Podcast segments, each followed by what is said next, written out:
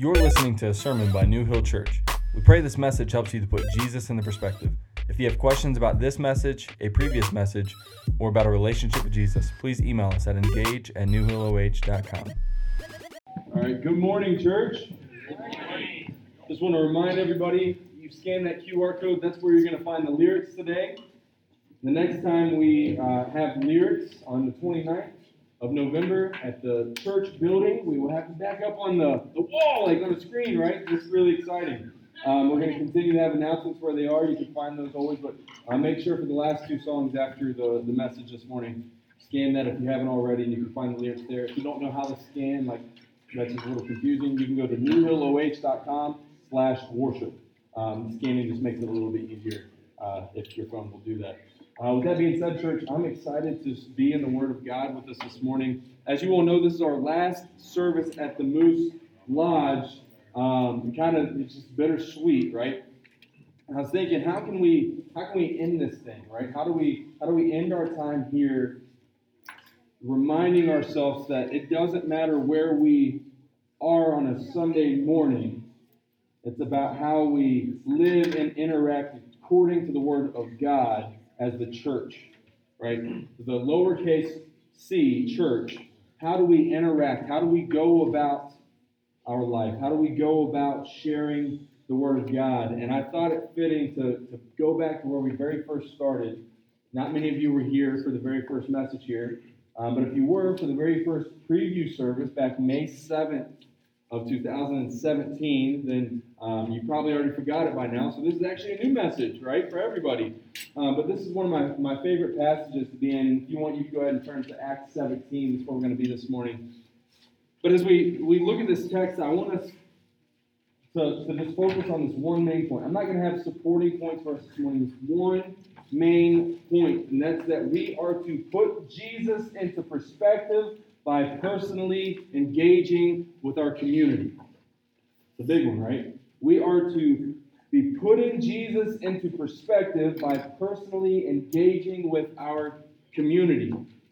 And this is so important to finish with in our time here because we started with this. And guess what, church? We're going to continue to build on this because this is what God has called us to do is that as we are going, we are making disciples of all nations baptizing them in the name of the Father, the Son, and the Holy Spirit, teaching them to observe all the things that Jesus has commanded us.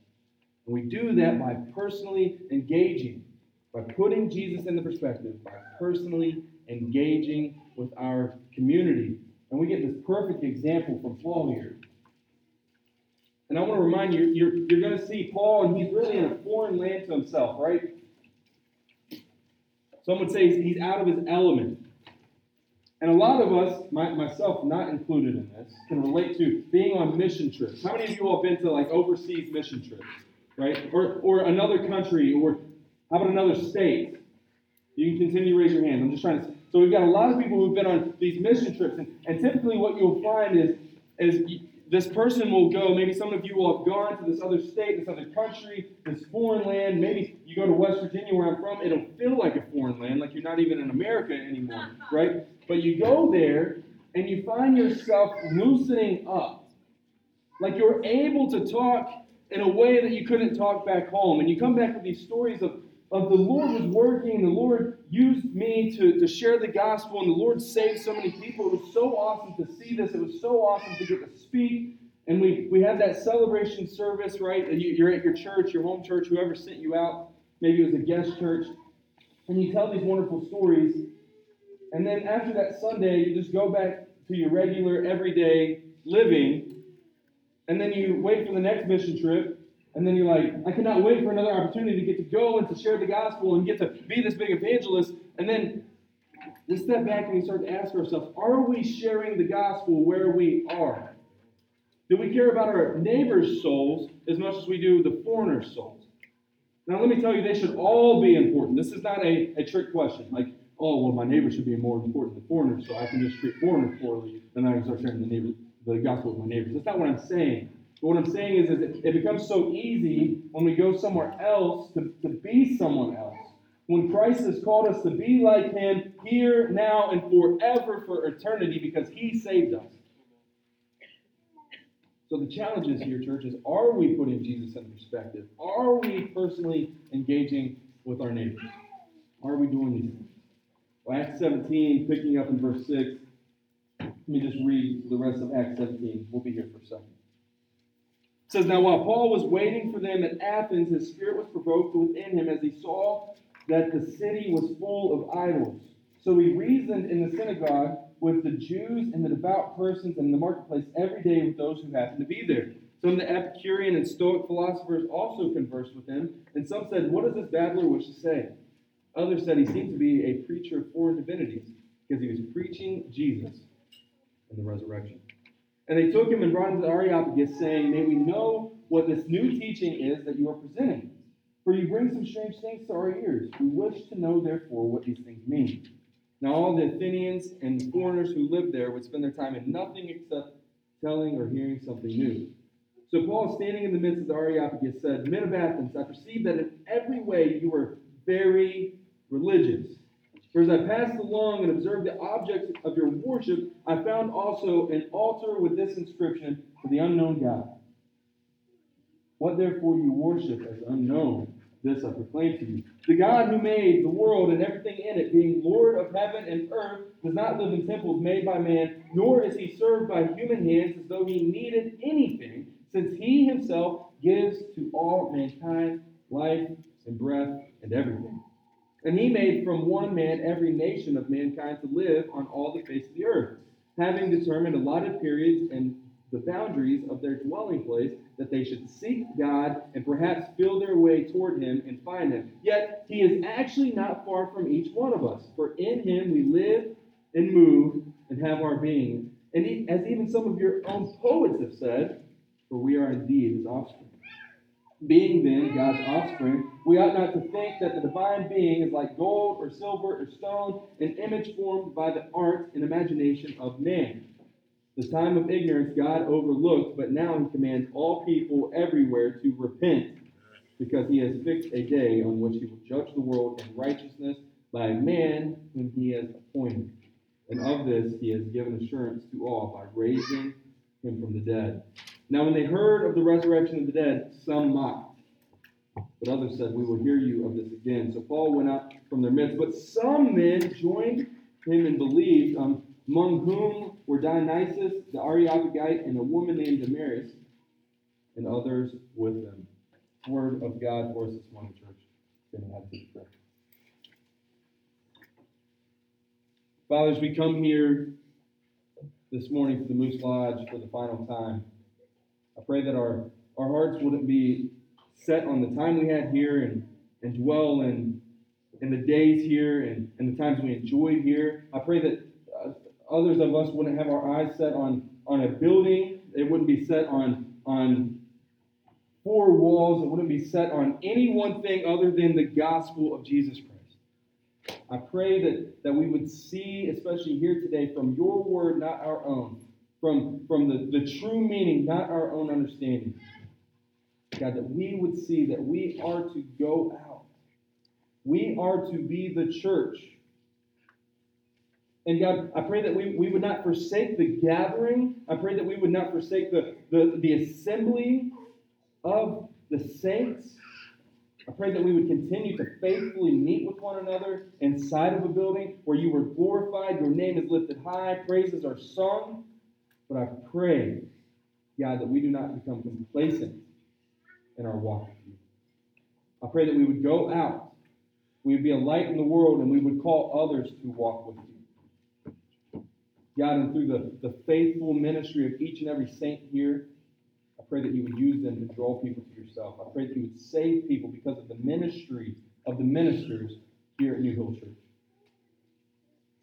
God, pray that you would help us to lean not on our own understanding this morning, but help us to see Paul and follow Paul as he was clearly following you and pointing people to you. God, may we put you and your Son into perspective this morning and forevermore. And I pray that we would go out and help others do the same. In Jesus' name that we pray. Amen. So we look at this, this text, and again, Paul is a foreigner in this land, but you got to remember, Paul was just a foreigner anyway. He's just on the go. But what he's not teaching us is that this is what we need to do when we're we're out of our city and out of our country and out of our state, whatever it might be, but we are to always do this. Paul was doing this because he was a Christian, not just because he was a, a church planter, right, where he's planting churches, right? That, that's something that we have to, to fight against. That pastors are the proclaimers of God's word. No, all Christians are to proclaim the word of God. All Christians are to make disciples that make disciples. This is not a pastoral thing. This is not a mission trip thing, though these things do happen on mission trips. This is a way of living, Christian living. We have this understanding of orthodoxy. Orthodoxy is right understanding, right? That you have the, the sound doctrine in your head, the, the true and, in fact, true meaning of God's word. That's orthodoxy, sound doctrine. Orthopraxy is right practice. Let me say this because it, it's not always clear to all Christians um, in America. God cares what we believe, and God cares what we do. Right. Because when we believe the Word of God, we will live according to the Word of God. So Paul is showing us orthopraxy because he already believes and has a right belief of the Great Commission. We're seeing right way of living played out. Notice verse 16. Now, Paul was waiting for them at Athens, his spirit was provoked within him as he saw that the city was full of what, church? Idols. He sees that they have all of these altars, all of these idols, altars given up for idols. He does not see Jesus. He sees all of these things being placed before the one true God. Let me ask you, as you drive through Medina, as you drive through Northeast Ohio, you drive through Ohio, do you see the same thing? Do you see cities full of idols? Yes. 100%. Especially here in Cleveland, we idolize our sports teams. For what reason? I don't know. We get nothing in return from them. A bunch of misery. We here's the thing we still have hope, but here's what's going to happen. There's a, a, good chance. Let me say, I, have still got hope. I'm still riding on the, the high horse, right? The, the Browns are making the playoffs. They're going to kill it. 10 and 6. I'm calling it here. It's on a recording. I can't go back on it. 10 and 6. That's where they're going to go. I'll explain it later.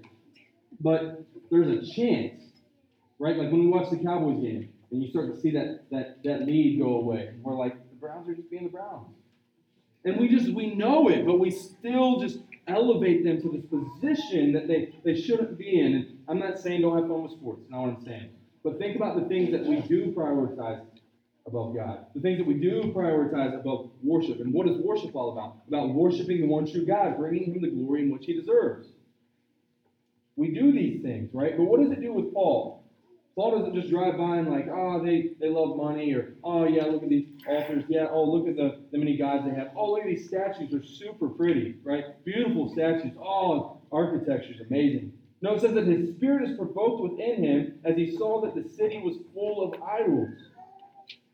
So we feel these same emotions, church, or, or we should, is when we see people worshiping anything other than Yahweh,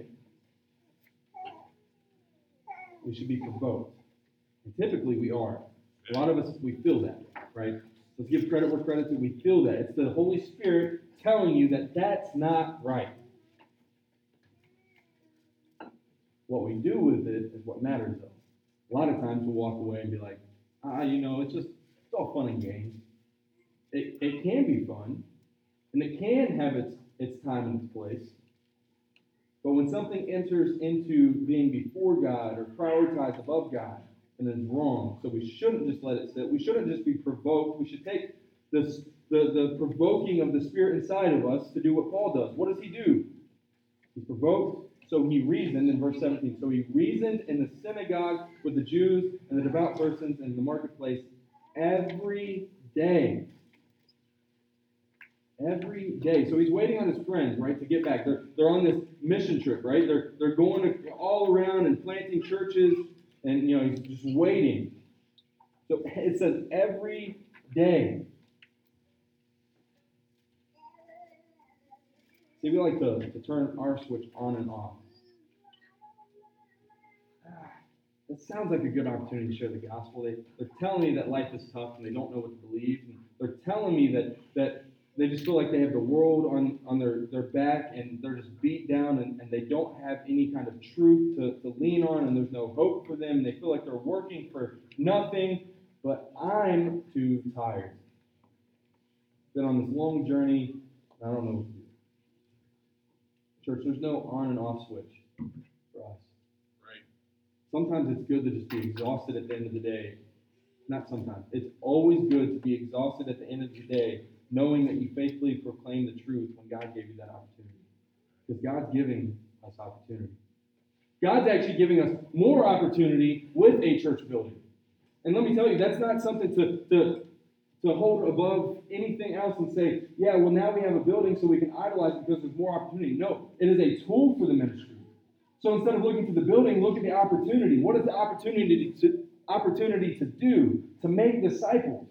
We're going to be able to open the, the doors of the church more often for more events, for more ministries, for more groups, for more cook like cookout events, for anything. We have there's there's three or four acres where we can have kids running around in the summer.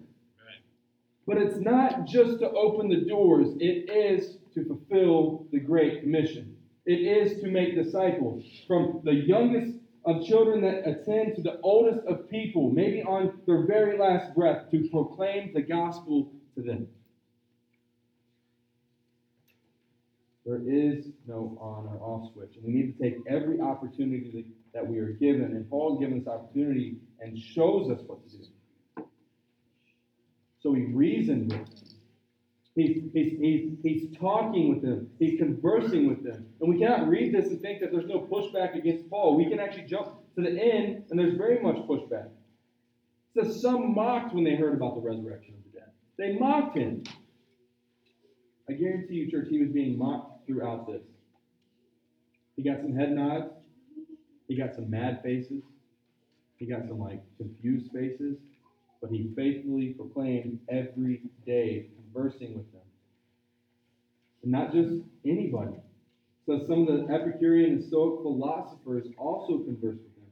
And some said, What does this babbler wish to say? Others said he seems to be a creature of foreign divinities because he was preaching Jesus and the resurrection.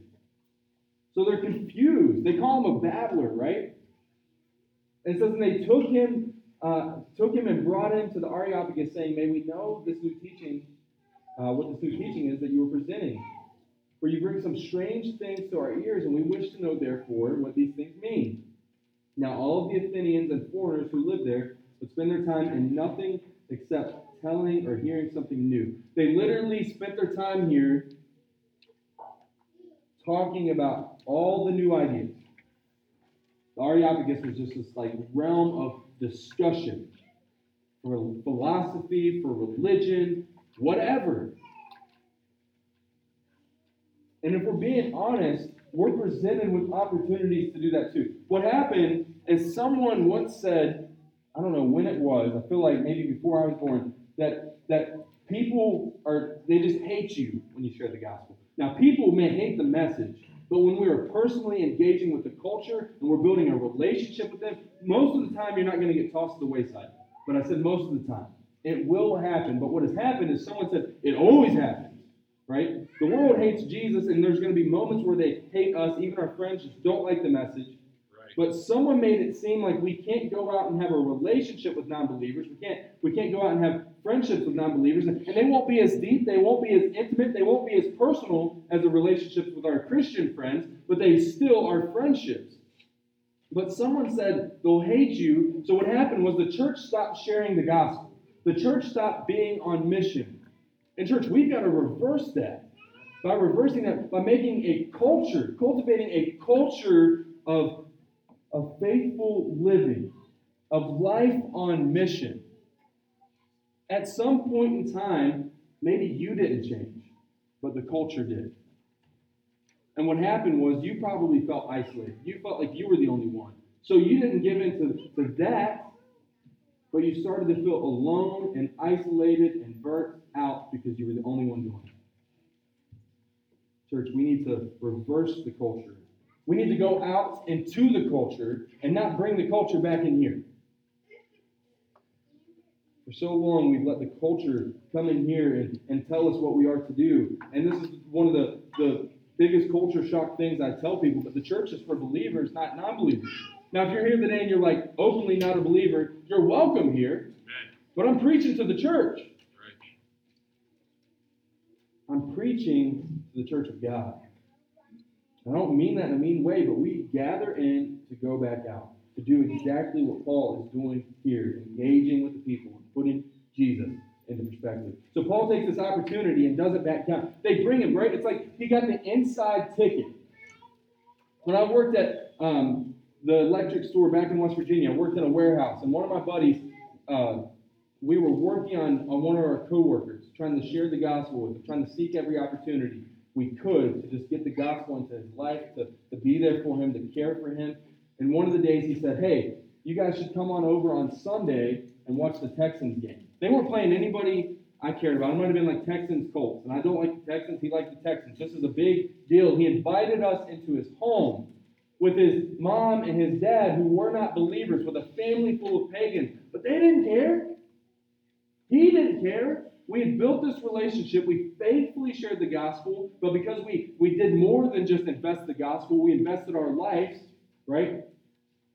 He invited us into his home, into a personal space. We didn't say, "No, we don't want to. We don't want to go watch the Texans play, right? We don't want to go and, and eat your food. We don't want to go and be around your drunk family all day." No, we said this is a great opportunity. Paul goes. So, so Paul, standing in the midst of the Areopagus, said, Men of Athens, I perceive. He just jumps right in. Men of Athens, I perceive that in every way you were very religious. For as I passed along and observed the objects of your worship, I found also an altar with this inscription to the unknown God. He's passing along altar after altar, idol after idol. The city is full of it. It's what provoked Paul in the first place. He sees this one altar to the unknown God. Church, the men of Athens were so afraid of missing a God. They were so afraid to, to get to the end of their life and this God be like, You worship 12, but you didn't worship me. You couldn't at least put me like on the depth chart. I couldn't have been on the practice squad, like a little altar, anything. They were so afraid that they would come across face to face with God one day, this God that they forgot, that they put an altar there that said to the unknown God. Because then they could stand in front of God and be like, We didn't know your name, but we had a statue for you. They were so afraid of that. And what does Paul do? Paul takes their culture and uses it to point them to Jesus. He uses the culture to put Jesus into perspective. What's he do with this? I found an altar with this inscription to the unknown God. What therefore you worship as unknown? This I proclaim to you.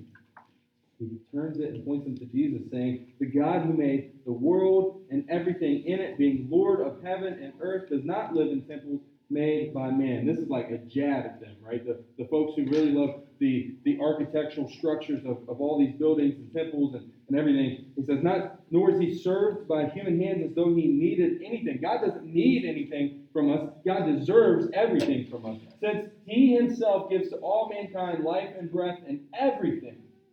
And he made from one man every nation of mankind to live on all the face of the earth, having determined a lot of periods and boundaries of their dwelling place, that they should seek God and perhaps build their way toward him and find him. This is similar to, to what Paul actually writes in Romans, saying that you can you can see through nature that there's a creator. You can see that there is God. And we take that truth and we suppress it. Right? He says this is this is what God has done. God has, has tried to point us to him, but we continue to do these things. And then he even he makes it more personal that it's not just with nature. He says, yet he is actually not far from each one of us. For in him we live and move and have our being. Another cultural point, churches, he's taking one of their, their poets right here. He says, as even some of your own poets have said, for we are indeed his offspring. Now imagine if, if we sat around, you know, the pastors got together, you know, Pastor Gary, Pastor Simon, Pastor John, and myself, we got together every week and we're like, what's the, the newest and latest lyric? Like, what's the song that everybody's singing? right? Like, how can we take like Old Town Road and like like point people to Jesus with that, right? Like, how can we take one of those lyrics? That's what Paul was doing. Essentially, Paul is, is saying, Your own poets have wrote this. But this is true of God. This is true of the one true God, not one of the gods that you've been worshiping. For indeed we are his offspring. So he connects them to Christ. Church, we are connected to the one true God, the creator of all things, because we are in fact made in his image. Therefore, we all deserve dignity, respect, honor.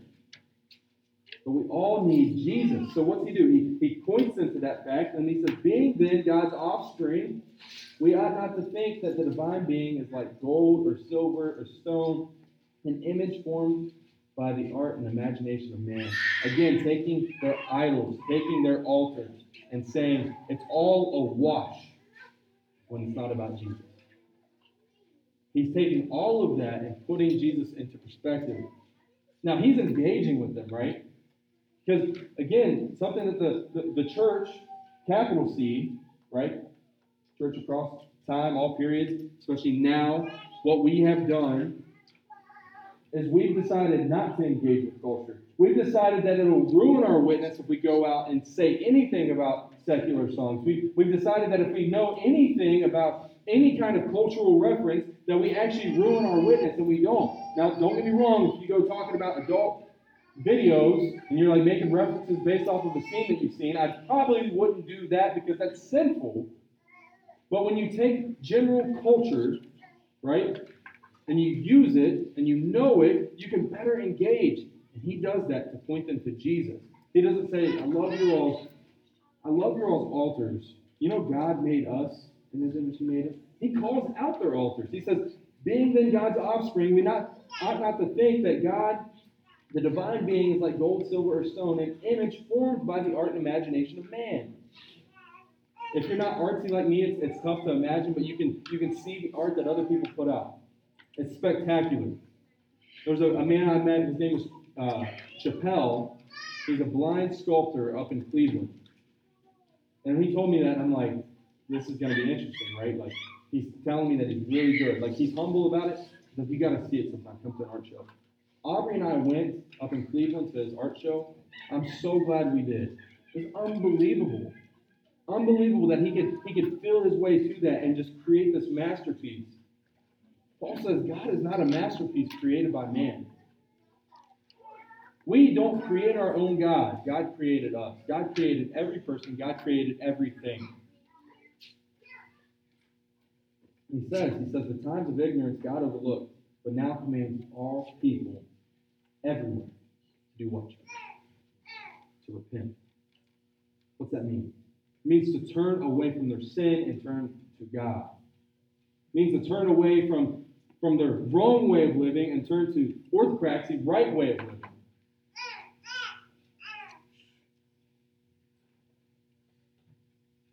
Commanded everywhere to repent because he has fixed the day on which he will judge the world in righteousness by a man, Jesus, whom he has appointed. And of this he has given assurance to all by raising him from the dead. Church, if we understand that we have assurance, we have hope, because Jesus defeated death, the grave, everything on our behalf. If we understand that Jesus did these things, and we have that joy, which we should, we have that hope, which we do, then we should be going out and sharing them. We should be sharing the assurance of hope that we have in Jesus because he defeated death. He defeated the grave. That's the message that people need to hear. Paul was personally engaging with them so that he could put Jesus into perspective. He wasn't given into their culture. He wasn't given into their words. He was conversing. You can look up some of these words, and I don't have the time. You know, like we could we could jump into the Greek all we want, but the, but the words here are used that Paul actually let them talk back too. That there was this this spitting out of ideas. It's almost like they would have had a whiteboard, and they're like, Paul's like, "Oh, you believe this?" And they're like, "Yeah." And what do you believe? And they're they're tossing out these ideas. So Paul isn't like, "Give me the microphone and let me talk for 45 minutes and we're done." No, he's personally engaging. And now here's here's where we need to rest, church. We faithfully proclaim, and then we let God do what only God can do. Now, when they heard of the resurrection of the dead, what did some do? Some mocked. Some of them gave him another opportunity, saying, We will hear you of this again. Okay? So he's getting a second chance. Some are probably wanting to burn him at the stake now. But then look what God does. But some men joined him and believed. Church, salvation is not in our control. We can't speak highly enough, we can't speak or articulate well enough to get somebody into heaven. But we can share faithfully enough. We can be obedient enough in carrying the message and trusting that God will do what only God can do. He will save. He will faithfully save. He is faithful to do so. And we rest in Him. We rest in His work. We find assurance in the cross. And because we've experienced joy, because we have hope, we faithfully proclaim. I've talked about it a lot in the past month. Mark 4. What's a farmer do? He throws out the seed, he waters it, watches it, he knows not how it grows. It doesn't stop him from planting, it doesn't stop him from watering. Church, there's, there's people in our life today that we feel like we've given up on. We've, we've planted a seed and watered long enough that we know that we just stink at growing plants. But when we trust the process and understand it's not our job to grow the plant, it's our job to plant and to water. And guess what? Tend to it. When you see it growing, tend to it. We don't just lead people to Christ, we lead people into the Word. We lead people into the truth. We disciple. We make disciples that make disciples. Church, as we end our time here, I want us to be reminded of, of how important that is. Let me, let me say something. We've got four pastors here right now. All of us could come and go. The mission continues. You could leave this church. The mission continues. You can call it putting Jesus into perspective. You can call it the Great Commission. You can come up with an even cooler catchphrase. It'd be tough to do. Putting Jesus into perspective is pretty cool. But the mission won't change. The location can change. The place of worship can change. Your mission, my mission, our mission, church, is to go to make disciples. Guess what we do? In teaching people all that Jesus commanded, we teach them to go. We bring them along as we are going. We do this thing together. You are not on an island here at New Hill Church. We are in this together. And as we move forward, as we reflect on the past, if you've been here and you think about all the things that, that God has done here, remember that the best is yet to come. And this building, and the next building, and whatever building, whatever name change could come down 30, 40 years from the road, it doesn't matter. The mission doesn't change. We are to live here, bring heaven down to earth, be a light in the darkness. To do that together. Church, I just want to pray for us. Dan, you can go ahead and come back up. We're going to sing two more songs, but I, just want to I want to pray for for God's word this morning and what we heard. I also just want to and thank God for the time that we've had here. Pastor Gary uh, will, will close us out this morning, but I just want to just want to pray for us. Let me say this. Maybe you're the foreigner here today. You're like, I, I don't believe in the gospel. Well, let me tell you that the times of ignorance God has overlooked. Commanded everywhere, every person, everywhere to repent. If you've got questions about what it means to have a relationship with Jesus, please come see me after service. Whoever invited you, you can talk to them. If if you invited somebody and they come ask you and you don't know and you point them to us, it doesn't matter. We're a family here. But I want to talk to you about that. There's no time to waste. Church, let us push forward for the sake of the kingdom of God, not for the sake of New Hill Church, not for the sake of the Moose Lodge, not for the sake of 580 North State Road, or we're moving, not for the sake of anything else other than the gospel and the glory of God. Amen, church. Father, we thank you for this morning. We thank you for this time that we've had together. I pray that you would just continue to work on our hearts, God. I pray that your spirit right now would fix any of my broken words that went out God, you would restore them and and you would fix what needs to be fixed. God, I pray for anybody who, who misunderstood something, that your spirit would help them to have a spirit of understanding. To understand the truth of your word. God, each and every Sunday you've called us to, to gather around your word with one another. And I pray that we continue to build on this, that the truth of your word is what we need, not the, the thought of our own, not, not our opinion, but your truth. As Jesus said, sanctify them in truth, your word is truth. We need your word. We need the right way of understanding. We need the right way of practice.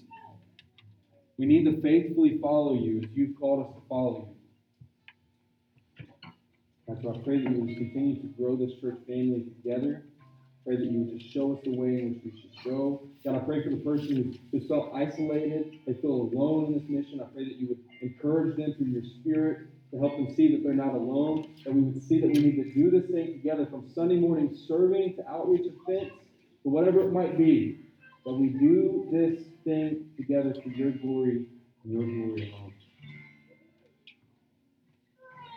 God, we thank you for the time that we've had here at the Moose. I pray for the Moose.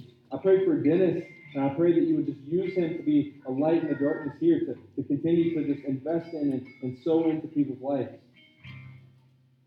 Here at the Moose, as, as some people wonder where the church went, the, the Moose's church, where did it go? That Dennis would say, hey, we're still gathering, we're still worshiping, come.